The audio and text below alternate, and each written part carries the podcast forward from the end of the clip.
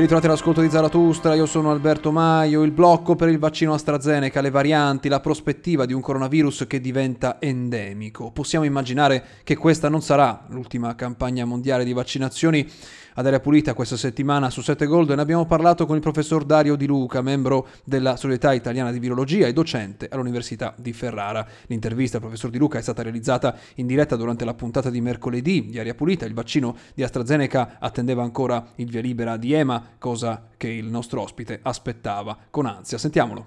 Io avrei dovuto essere vaccinato ieri, ma essendo stato bloccato il vaccino AstraZeneca, sono in attesa che mi chiamino. Mi dispiace non essermi vaccinato ieri, spero lo facciamo quanto prima. E da questo un po' capiamo un po' qual è la sua eh, posizione su questa vicenda. Che idea si è fatto? È giusto, è giusto che le agenzie eh, regolatorie controllino tutto. Eh, sono, l'idea che mi sono fatto è basata sulle circostanze, eh, cioè eh, si ha paura che questo vaccino possa causare casi di trombosi. In realtà i casi di trombosi sono addirittura più bassi fra i vaccinati rispetto alla media nella popolazione non vaccinata. Eh, tanto per dare un'idea, su, eh, a livello della comunità europea fino adesso sono stati vaccinati eh, più di 15 milioni di persone con AstraZeneca e i casi di trombosi sono stati circa 40. Eh, molto al di sotto dei casi di trombosi che avvengono nella popolazione non vaccinata. Che questo è il punto, è una, eh, un ragionamento statistico possiamo dire, perché eh, che ci siano casi di trombosi collegati direttamente alla vaccinazione, questo è qualcosa che non è stato dimostrato a questo punto, è così? Non è stato dimostrato, bisogna, bisogna attendere i risultati delle autopsie. Eh, per, come dice bene lei, è un fatto statistico. Eh, perché è stato bloccato? Perché eh, si sono verificati dei casi di trombosi particolari eh, anche questi nella media della popolazione, ma in associazione con altri sintomi. E quindi giustamente le, le, agenzie regolatorie vogliono vedere se è un qualcosa di nuovo perché non era mai stato descritto l'associazione fra trombosi e questi altri sintomi. Però eh, aspettiamo il verdetto. Lei intanto però per se stesso aspetta di vaccinarsi anche con AstraZeneca, diciamo che dal punto di vista della sua Se, salute. Senza nessun diciamo. dubbio, qualsiasi vaccino uh, va bene e AstraZeneca non è inferiore agli altri secondo i dati, eh, dipende da come si guardano i dati. Andiamo allora a vedere cosa dicono i dati rispetto alle varianti, perché è un tema che è un po' stato abbandonato nelle ultime settimane. Abbiamo capito eh, che c'è una grande parte eh, di colpa della variante inglese, se c'è stato questo grande aumento di contagi nel nostro eh, paese, però sappiamo che ci sono anche altre varianti, c'è per esempio quella sudafricana, quella eh, brasiliana, che interagiscono diversamente con i diversi eh, vaccini. Che cosa sappiamo a questo punto che sempre più persone nel mondo si stanno vaccinando gli studi eh, sulle varianti varianti si moltiplicano. Allora, quello che sappiamo è che eh, i vaccini fino adesso eh, nel mondo si stanno usando 6 o 7 diversi vaccini. Tutti i vaccini che vengono utilizzati proteggono dalla malattia grave e dalla morte. Non proteggono dall'infezione lieve e dalla malattia lieve. Quindi se io mi vaccino e mi infetto con una variante, è possibile che risulti positiva alla variante, è possibile che sviluppi una malattia lieve, ma, va- ma, la vaccinazione che ho fatto mi protegge dall'ospedalizzazione e dalla malattia grave e dalla morte. Fino adesso nessun vaccinato eh, ha subito danni gravi dalle varianti. Questo è quello che è descritto nella letteratura scientifica al momento.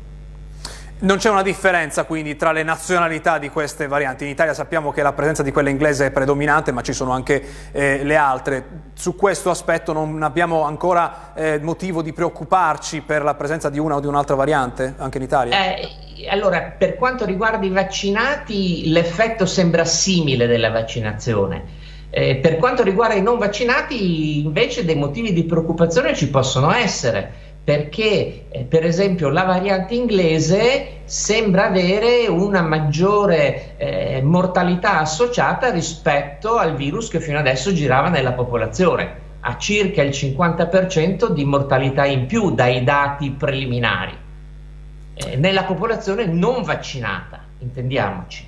Facciamo una breve pausa e poi torniamo. A Zarathustra l'intervista professor Dario Di Luca, membro della Società Italiana di Virologia e docente all'Università di Ferrara. A un anno dall'inizio della pandemia cos'è cambiato? Il virus di certo è mutato, ora si parla di variante inglese, i protocolli di sicurezza anti-Covid invece no, sono gli stessi di un anno fa. Ormai siamo a un anno, a più di un anno dall'inizio eh, dell'epidemia, nei primi mesi abbiamo eh, cominciato a produrre dei protocolli di comportamento, da come si sta in fila al supermercato a come si va eh, alla, al ristorante, importante, con le distanze tra i tavoli, sono stati oggetto di contrattazioni tra la politica le eh, categorie, oggi però siamo davanti a una variante, a diverse eh, varianti e proprio eh, ieri sono uscite delle raccomandazioni, le vediamo nel titolo eh, di Istituto Superiore di Sanità, INAIL, AIFA e Ministero della Salute. Per esempio tra i consigli c'è due metri di distanza tra i commensali seduti a tavola e poi si parla anche dell'immunità che durerebbe circa 5 mesi per chi ha già avuto il virus. È il momento di riflettere anche dal punto di vista delle regole di comportamento, visto che il virus è cambiato? Eh, certamente, eh, bisogna però dire che eh, a livello internazionale c'era già la raccomandazione di stare a circa due metri di distanza, perché noi in Italia seguivamo le norme dell'Organizzazione Mondiale della Sanità che eh, consigliavano un metro di distanza, ma per esempio in Nord America i Centers for Disease Control di Atlanta consigliavano una distanza di sicurezza di 6 piedi, quindi circa 1,80 m.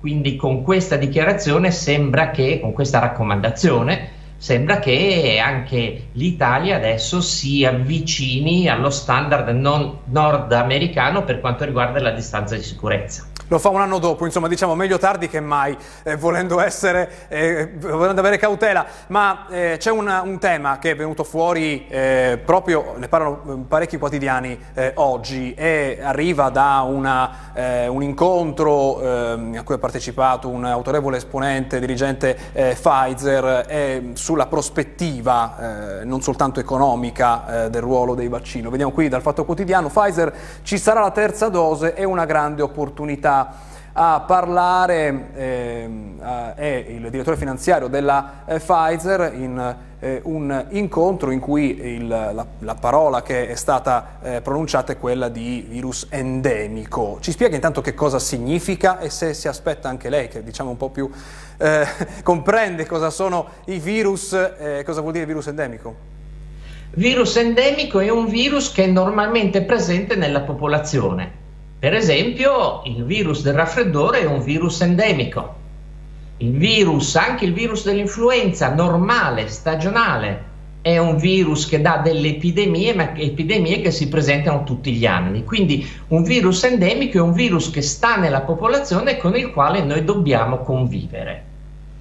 Eh, adesso il fatto che questo nuovo coronavirus diventi endemico ancora noi non lo sappiamo perché tutto dipende da come e quanto funzionano i vaccini. Eh, senza vaccini senz'altro diventa un virus endemico, ma con i vaccini è possibile forse prevenire questa uh, possibilità. Perché questo?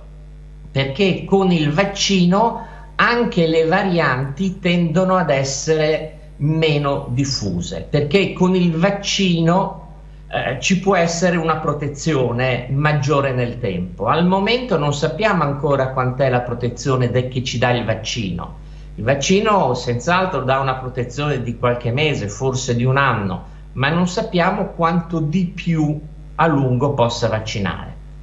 Dobbiamo però tenere presente che sono già in fase di sperimentazione clinica più di 80 altri vaccini e ce ne sono altri 180 che stanno per entrare in sperimentazione clinica.